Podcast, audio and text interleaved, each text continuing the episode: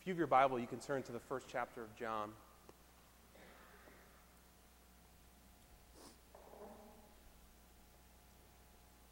John chapter 1. We'll start at verse 35.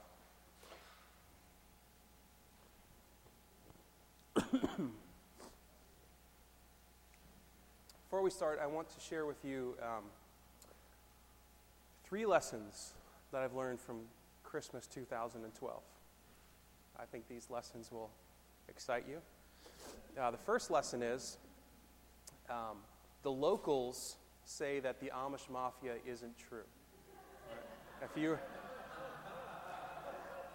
if you were with us on December 23rd, I, uh, according to my wife, spent way too long talking about the Amish Mafia. I'm captivated by it. I can't help it. I, I'd seen it, and I, it was just remarkable to me. Um, I did catch another episode. I'm going to go divergent because Rach is in the children's church, um, where they totally wrecked up a guy's buggy because he double crossed them. I mean, that's crazy stuff in the Amish Mafia. Anyway, I, my parents live in Ephrata now, and so they're close to Lancaster. Um, and apparently, the Lancaster newspapers and, and things around there have, have been really frustrated and upset with the Amish Mafia because apparently it's staged. I don't know. As far as I'm concerned, it's real because it's good TV.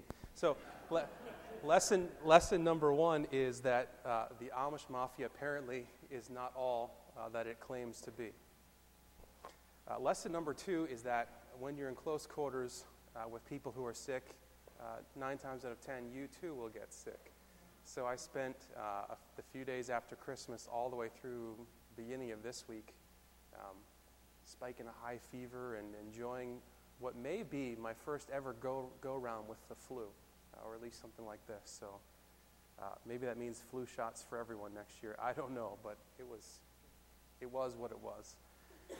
And lesson number three um, in this lesson, I, try, I, I, imagine most of you probably have learned is that no matter uh, how old you are uh, or what your uh, chosen profession is, um, when you get extended time off and then have to enter back into the grind of things, it's just like the kids who get a holiday break and then have to go back to school, isn't it? I mean, we adults, we chastise our children. Oh, you don't know. You just get back to the grind. And inside, we are all maybe feeling it uh, worse than they are. Back to the, the grind of things, back to the daily routine, back to getting the kids to school and getting them back. Uh, and so I hope um, that you've entered back into this reality well uh, and that uh, Spirit has given you the energy to do it. As my dad uh, informed me, when Christmas falls on a Tuesday, it's the biggest break, so it's the hardest return back to the, back to the reality of the world. And here we are. But I was thinking about that. Um, school and kids going back to school. And if you read in the John book that we put together, uh, the, the overview as it flows in uh, to this week, uh, some of what we'll talk about this morning um, will overlap that. Uh, this whole idea of how people are educated. Um, in our world, uh, in, in, our modern education world, um, it's, it's much more about teacher and classroom, right? And so in, in modern education, uh, it's much more talking head, information dispensed to those who uh, are sitting there, whether they choose to receive it or not. You never know. Uh, and and gradually learn. And so this is our education system. And in fact, the church has, has sort of picked it up. Um, and so when we think about this concept of discipleship, which is what we want to talk about this morning, uh, so often we can't get out of the concept of this modern educational paradigm of dispensing cognitive information and we miss the bigger part of what it means to actually follow Jesus, to be a disciple of Jesus. And so, this is what we want to talk about this morning. Uh, we've aligned our study of John through these wonderful questions that Jesus asks, and uh, we get a great one this morning. This is John chapter 1, uh, verse 35. I'll read, um, well, eventually we'll read all the way through 51. We may stop here and there. Uh, the next day, John was there again with two of his disciples. Now, John is, is a difficult book to understand sometimes because you've got John the Baptist, uh, who is the John being referenced here. You've got John, the hypothetical author, um, uh, who has written the, the book of John, who never refers to himself as John in the book, right? It's always the guy or sometimes the beloved disciple, uh, the one who Jesus loved. Um, interesting way to reference yourself, uh, but this is the way that, that John often chooses to, to refer to himself. So uh, don't get confused by that. Uh, nine times out of ten, if you hear the name John, it's John the Baptist. It's not John, the disciple who's written the book. That would be the, uh, the one that Jesus loved the most, you know, the one that Jesus loved way more than the disciples and you. That's me, the guy writing the book here. So the next day, John was there again with his two of his disciples. And again, the, the first chapter of, of John here has spoken a lot about John the Baptist and his ministry. And hopefully, you've done uh, some of the reading on that. Um, he was there again with two of his disciples. When he saw Jesus passing by, he said, Look, the Lamb of God. Now, there was uh, extra biblical writing in that day and age that, um, that, that, talked about the Messiah in the context of lion and lamb. Uh, and so we, we talk about that sometimes still, and, and there's realities of that in the book of Revelation, also written by John. And so, this idea that this lionish, conquering Messiah, who's also a lamb like figure, uh, that brings the whole shepherd imagery, but also the, uh, the peacefulness, and ultimately the Isaiah 53 sacrifice, right? It's the lamb that's sacrificed for the sins of the world. And so when John is walking with his disciples, he says, Look, the Lamb of God. We talked, uh, it was written, um, it's often been written, and I recorded it in the books, um, that, that John is always referred to as the one pointing. Did you read about that? Uh, and so Martin Luther, uh, who I love Martin Luther, is always writing about the finger of John. Uh, now, when my parents spoke about the finger of Adam, it was always, don't point, right? it's rude. we don't want to see, I don't want anyone look at you pointing. And, and uh, just between you and me, when I talk about the finger of Jackson and Tyler, it's don't point, it's rude. But John is known by his finger.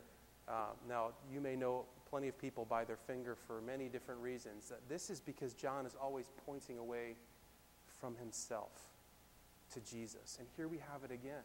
He has his disciples who are following him, who are studying his teaching, who have given up their daily vocations to be followers of John. And he's saying, Not me, him. So he's taking his disciples and pointing them away from himself, saying, Go, go to this Jesus. So when the two disciples heard him say this, they followed Jesus. And turning around, Jesus said the following and asked. Now, this is great. Here we go, our first question. What do you want? I love it. My first inclination is to read it uh, maybe like an Archie Bunker. Like, what do you want? You know? Can you imagine that? Uh, as if Jesus would be that way. I don't know why that is. Maybe because I've grown up in the Philadelphia area. We just are agitated by people who uh, bother us. I don't know. What do you want, right? Probably a much better way to read into this is what do you want? What is it in your heart that's moving you in my direction? Now, these are the very first words that are recorded of Jesus in the Gospel of John. What do you want? Uh, and the great uh, theologian Rudolf Bultmann has said, What better words to start with? What better words to be asked when we come to Jesus than, What do you want? So, what do they say? Uh, their answer is Rabbi, which means teacher. Where are you staying?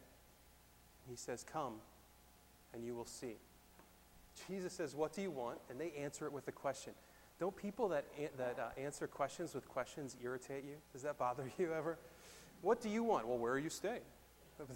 Great.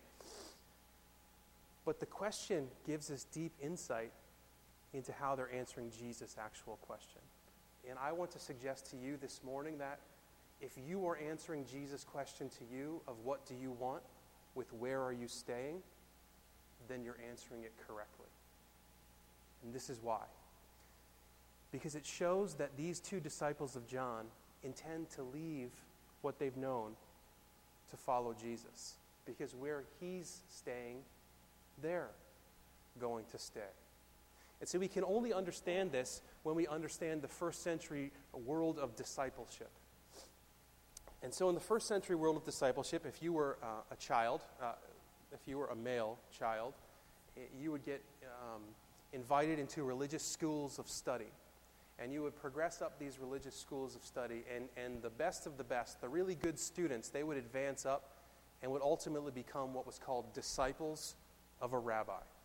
And so there were lots of them. Even the Apostle Paul, uh, we know, was a, was a bright student who rose up all the way into this level and became a student of Gamaliel, uh, the, the rabbi. And so what would happen in, the, in these schools of study is that these, these boys would actually leave their home uh, and their, what they knew and their uh, trades, if that was the case, and they would go live with the rabbi. So what you have sort of is a paradigm of the best students uh, living after the rabbi, as I call it. Uh, and so uh, in this reality, uh, two things come to, to emerge for us. One is that study is centered on people, not on schools of thought. You catch that? Uh, most of us learn in schools of thought, right? So there's uh, this school of thought about economics, and another school of thought about economics, and a third school of thought about economics, and we say, well, I'm this. Uh, there's there's libertarians, there's Republicans, there's conservative Republicans, there's Democrats, there's blue dog Dem- there's I'm from this school of thought. Well, in, in the ancient days, it wasn't about schools of thought, it was about the people that were professing the schools of thought. And in fact, you would go to be with them not simply to learn their thinking, but to consume their living.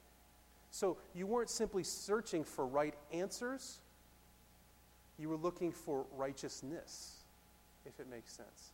Because it, it didn't just matter in, in that day and age uh, what was the correct answer um, about divorce, for instance. It was how does the rabbi interact with people who are struggling through this situation? How does he communicate the truth that he believes about this situation? Uh, how, does, how does this uh, work itself out in, in the real world, in real life? It wasn't just uh, issues of the coming Messiah, but how did, how did the, the rabbi order his life around the coming Messiah? Did it change how he did other things? It wasn't just about how he interpreted the Mosaic law, but it was about how did, the, how did this have implications on the whole of his life? And that's the second thing, centered around a person. And it wasn't simply cognitive, it was holistic, because they believed that this affected the whole of the person, not just the mind. And so you can see how first century discipleship is way different than modern day education. And that's, there's nothing wrong with modern day education. But for us to understand what it means to follow Jesus simply in cognitive terms is to miss this idea that it's focused on a person and to miss this idea that it's focused on the whole of us. That the teachings of Jesus aren't simply to change our mind, but we need our mind changed, don't we? I do. Uh, Paul writes in, in uh, Romans chapter 12 that we need our minds renewed constantly. But I need my heart changed and my soul. And the gospel has implications on my hands and on my feet and on my body. And so when we enter into this idea of following Jesus, of discipleship, it's much more first century Jewish rabbi disciple than it is the cognitive pass of information because it's centered on a person. It's a journey with Jesus. And it's the beauty of the incarnation that he would come to live this in real life, in the flesh, in tangible realities in our midst. So that it's not just this dispensing of law and information, but the whole ism of how it is to live this out and to be what God intends us to be. Uh, there are two stark realities to me in this. Uh, and the first um, is this. So, in the, in the first century world of Jesus, um, as I said, only the best of the best advanced to these schools of discipleship. And the rest of the people, after they you know, didn't pass the grade at what, whichever level, went on and learned a trade, right? And we've all learned trades, uh, whether we've gone to trade school or not. Uh, some of us are bankers, some of us um, are teachers, some of us are engineers, we do all kinds of different things. So in that day, maybe you would, be, you would become a fisherman uh, or a tent maker or a carpenter. Uh, and inevitably, what you would become is whatever your dad did because you would apprentice with him. Now, here comes Jesus. And who do we know that he collects as his disciples? People who couldn't make the grade, right? the f- people who are already fishermen and carpenters and tax collectors. And so, what is the reality for us in this idea of discipleship is that it's never been about making a grade. It's never been about being good enough to get into the school of following Jesus. That anyone who desires to follow him can and is invited into it. He says to you, What do you want? And we say, Where are you staying? We want to follow you. And he doesn't say, Well, I saw your Hebrew test and you don't know the Mosaic law very well, so. No, and this is ridiculous. he says, What do you want? And we say, Where are you staying? He doesn't say to us, Well, I, I've seen who you are, and I know what you do. And, mm, no. He says, Come. I'll show you where I'm staying.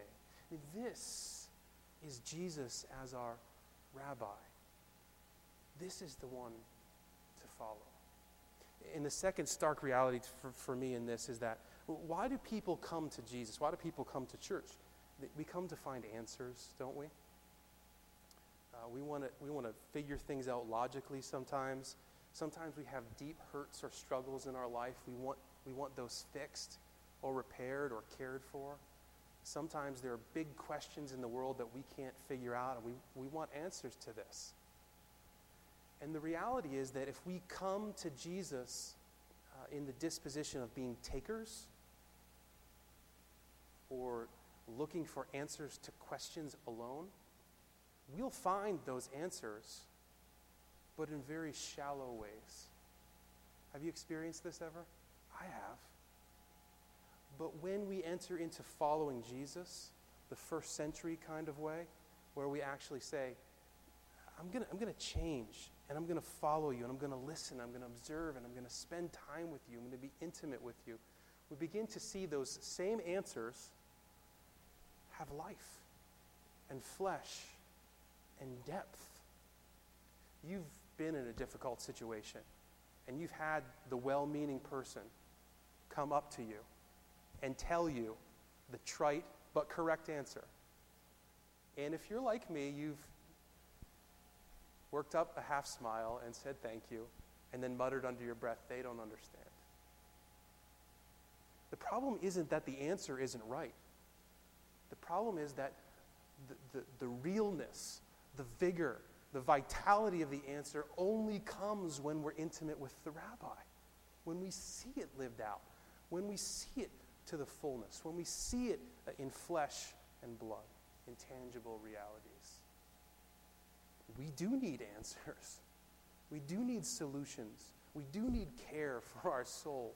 We do need to find rest in all of these other things.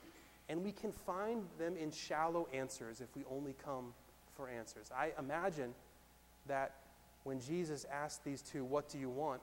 if they said to him, as uh, the rich young ruler did, Well, what's the greatest of the law? He would have answered them with an answer. But their response to him was, Where are you staying? This is the answer of discipleship. Jesus is one to be followed. It's not simply a school of thought, it's a person who's lived this and can live it through us. And it's not simply a cognitive exchange of ideas, but it's answers and realities that come to fullness of life when we walk with Jesus. Have you been struggling? Has your connection to Jesus been shallow? Have, has it left you wanting? Might I suggest, when in the quietness of that moment, he asks you the question, What do you want? You find it in your heart to answer, Where are you staying? Where are you staying is the right answer to the question because it's the answer that gives us intimacy with Christ. And as we keep reading in this passage, we find that three things happen when we follow Jesus. When we become followers of Jesus and not just uh, searchers of answers.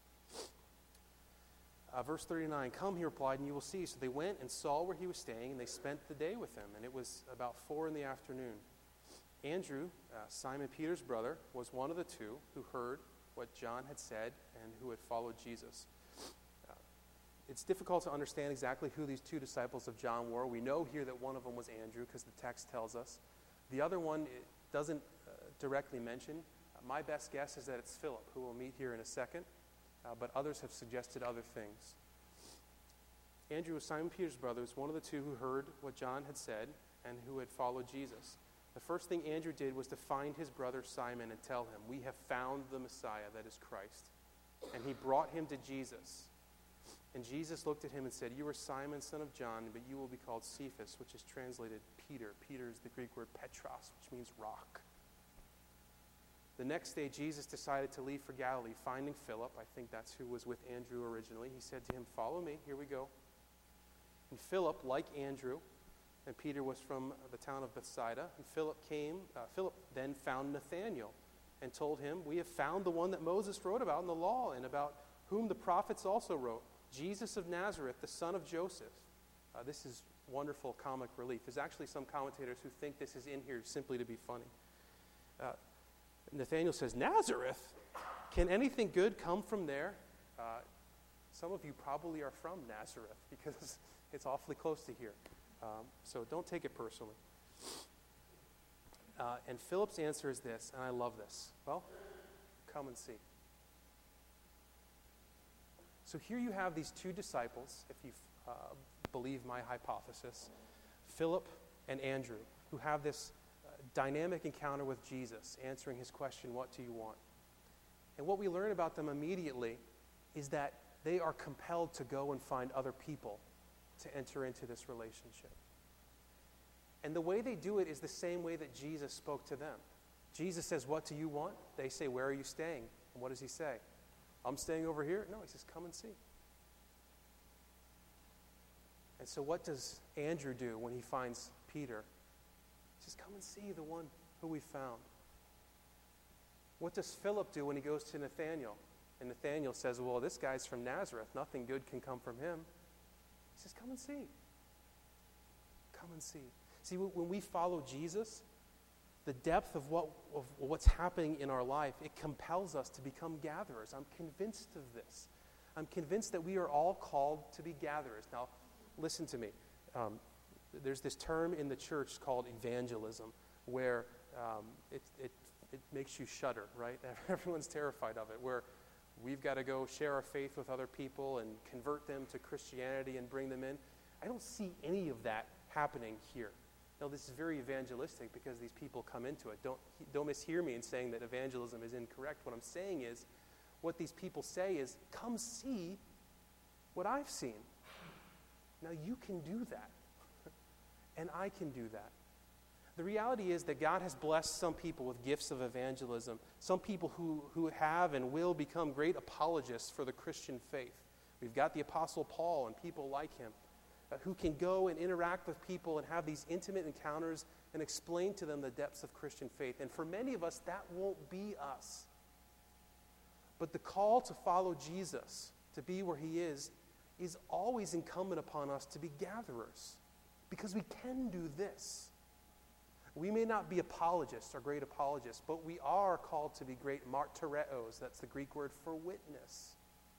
And it's built in the idea of a life lived. Because when you're spending time with Jesus, the changes that are happening in you, the answers that you're not simply coming to find in your mind and shoot back out, but they're changing you because the depth of this encounter with Jesus, suddenly the people are seeing this and you begin to say, Come and see. Many of you have done that here. And that's why Hope Alliance, piece by piece, we grow together. And we're all called to do it. To people who are far from God, to people who are near to God. Hey, hey, come and see what's happening. How Jesus is changing This is what we're called to be as followers of Jesus. The second thing, and, and this I love, gets uh, a little bit into the story of, of Philip and Nathanael here. Uh, verse 46 again. Nazareth, can anything good come from there? Uh, Nathanael asked, and Philip said, Come and see. You tell me. When Jesus saw Nathanael approaching, he said to him, Here truly is an Israelite in whom there is no deceit. Interesting.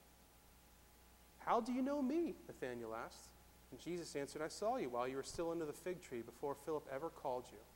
And Nathanael declared, Rabbi, you are the Son of God. You are the King of Israel. And Jesus said, You believe because I told you, I saw you under the fig tree. But you, you will see greater things than that greater things than that.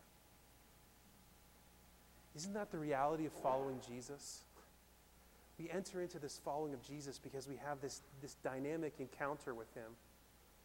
But the reality is, the time spent in following Him and living with Him and pursuing Him in intimacy leads to even greater things, doesn't it? The promise of Jesus for us is that greater things are ahead. It always has been and always will be. Greater things. More life, more discernment, more wisdom, more insight, more power for living, and ultimately victory over this life and victory over death. Greater things are ahead for us. It's why we follow Jesus, because we're seeing it already in the now. Well, John uh, and Jesus himself, actually, as we'll see here in a moment, is actually uh, taking the story of Nathanael and playing it on the story of Jacob and Esau in the book of Genesis. Um, so if you, uh, if you can stick your finger here and you can flip to the book of Genesis, um, and if you don't want to flip over, that's fine. I can read it here.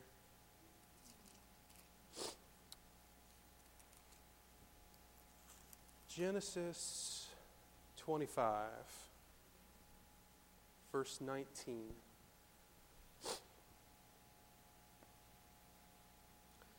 Uh, most all of the New Testament, incidentally, is based largely and wholly on the Old Testament. So we find the, the fullness of meaning uh, in the Old. Genesis 25 19. This is the account of the family line of Abraham's son Isaac.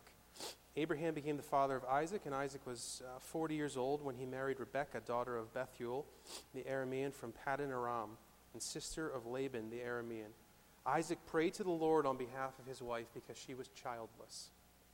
The Lord answered his prayer, and his wife Rebekah became pregnant. The babies jostled each other within her. And she said, Why is this happening to me? So she went to inquire of the Lord. And the Lord said to her, Two nations are in your womb. Two people from within you will be separated. One people will be stronger than the other, and the older will serve the younger. When the time came for her to give birth, there were twin boys in her womb. The first to come out was red, and his whole body was like a hairy garment. That sounds lovely. So they named him Esau. After this, his brother came out with his hand grasping Esau's heel. So he was named Jacob. And Jacob means grasping my brother's heel. Uh, but what we understand is that grasping the heel was an ancient Hebrew idiom for being a liar, a deceiver. And so the name Jacob means deceiver. Now, what does Jesus say to Nathanael when he first meets him?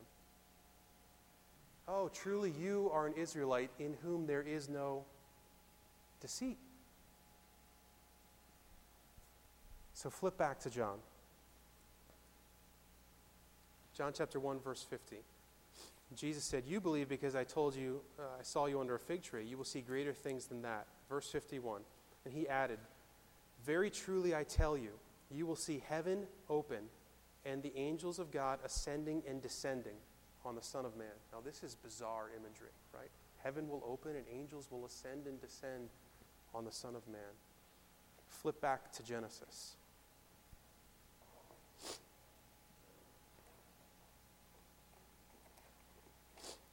This time go to Genesis chapter 28. Let me fill in the story a little bit so we don't have to read lots of Genesis together. Jacob and Esau come out. Esau comes first. To be the firstborn son uh, in the ancient world was to have the birthright of the father and to have the double inheritance that we talked about at the end of, of December. Jacob is grasping the heel. Why? Because he wants to be the first one out of the womb. That's the imagery that we have here. But Esau, the, red, hairy one makes it out first, right? And so Jacob is, is always after the birthright. And Rebecca, his mother, actually wants him to have the birthright too, so she's aiding him. And so he's always finding, trying to find a deceptive way to take this birthright. And ultimately, he's able to do it through the help of his mother. And he deceives his father Isaac, and he secures the birthright. And Esau is so ignited and fired up about this that he wants to kill him. He's going to kill him, he's going to get the birthright back. And so uh, Rebecca concocts this idea that, that Jacob should go off and find a wife. And while he's doing that, Esau's temper can cool down, and so Esau won't be able to kill him. And so Jacob goes off on this. He secures the blessing of his father through deception. He's a deceiver. He goes off uh, to find this wife, but really what he's doing is running from his brother who's pursuing him and wants to kill him. And in Genesis chapter 28, we have this story, which uh, you may have heard of as Jacob's ladder. Ever heard that imagery before? Uh, Genesis 28 10. Jacob left Beersheba and set out for Haran.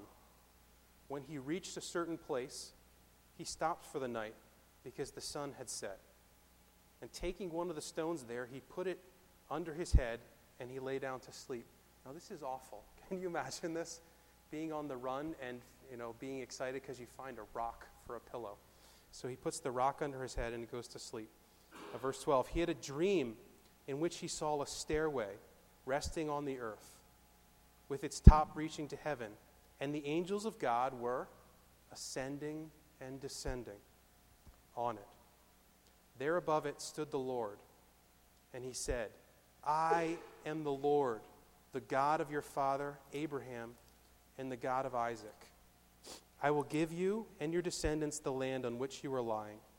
Your descendants will be like the dust of the earth and you will spread out to the west and to the east and to the north and to the south. All peoples on the earth will be blessed through you and your offspring.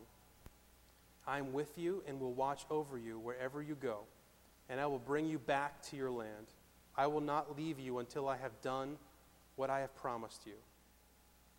When Jacob awoke from his sleep, he thought, Surely the Lord is in this place, and I was not aware of it the promise of greater things is not simply this idea that Jesus is going to even do greater miracles in the life. It's the promise of the return to the land of the Old Testament that, that Jacob is having here, that in this possession of the birthright, God is pouring out his blessing on him, even in the midst of deception, and saying, The same promise that I gave to your father Isaac, which is the promise that I gave to your father Abraham, is the promise that I'm giving to you. Do you see that you can come to Jesus from any state? You can come grabbing the heel of the one in front of you. You can come deceiving your way any which way you have. And when you find Jesus, when you meet him, when you enter into that intimate relationship with Jesus, the full blessing of God is poured down on you. There are greater things ahead for us, for you, and for me. A promise of return to the land, the full blessing of God given to you.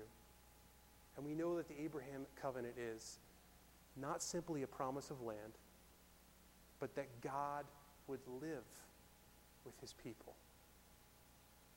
And so, the third thing and the final thing that we learn when we follow Jesus in this way, when we answer the question, What do you want? with Where are you staying? Uh, we become gatherers of people. We just do. Uh, we, uh, we are possessing of greater things yet. We look forward to greater things. And the third thing is, we live in the presence of God. We live in the presence of God.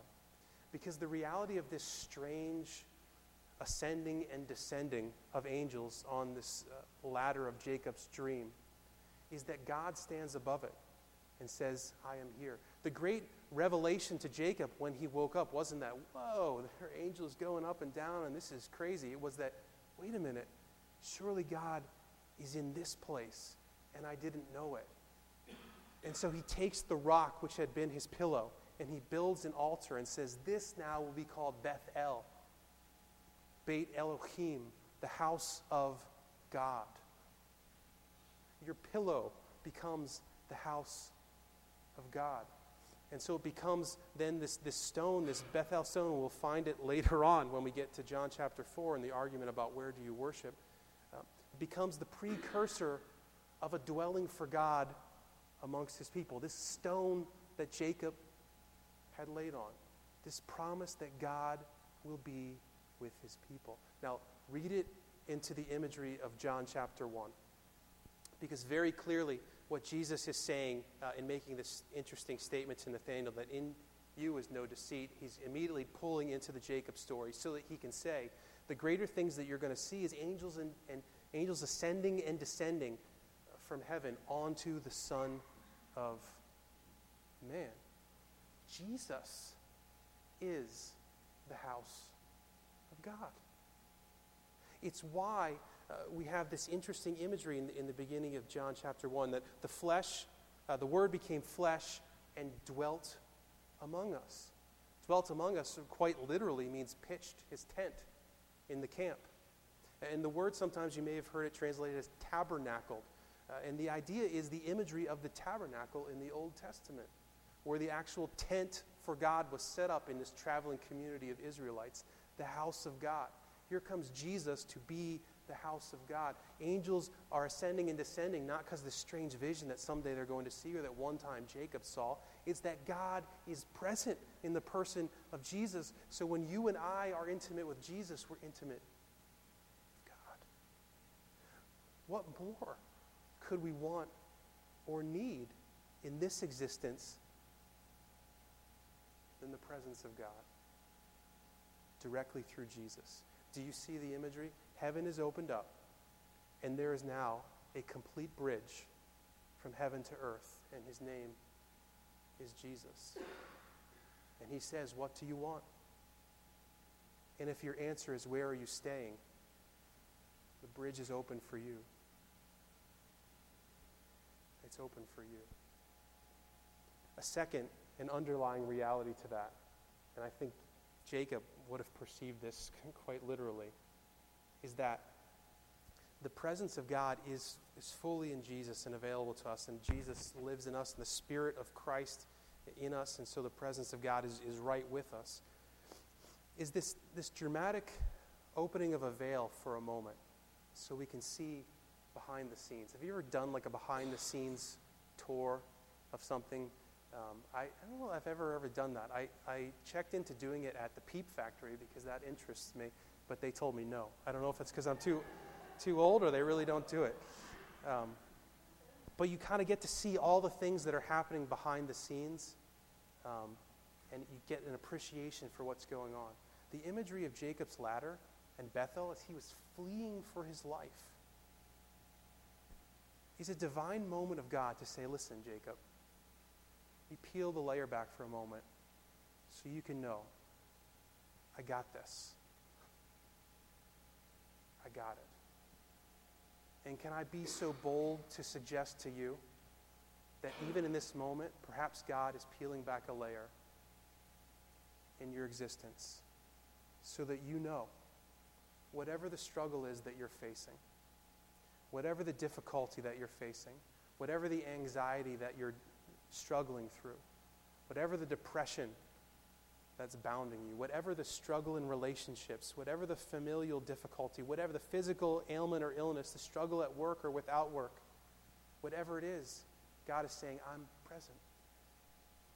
And angels are ascending and descending as ministering spirits in your midst.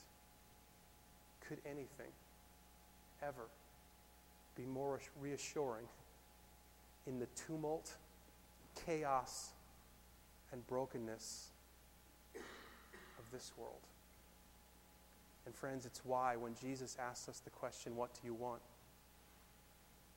our right and only answer is, Where are you staying? Because to follow Jesus is not simply to come to the great answer that solves the questions of the world but to embrace the answer himself and through him gain the life that empowers us in this world and gives us life for eternity. Pray that it makes you a gatherer I pray that it always puts your mind to hope for the greater things to come and not simply focus on the struggles of the now. And ultimately, I pray that you regularly have moments where God peels back the layer and says, Here I am. I got this. As angels ascend and descend on Jesus, who is your intimate friend. Let's pray together.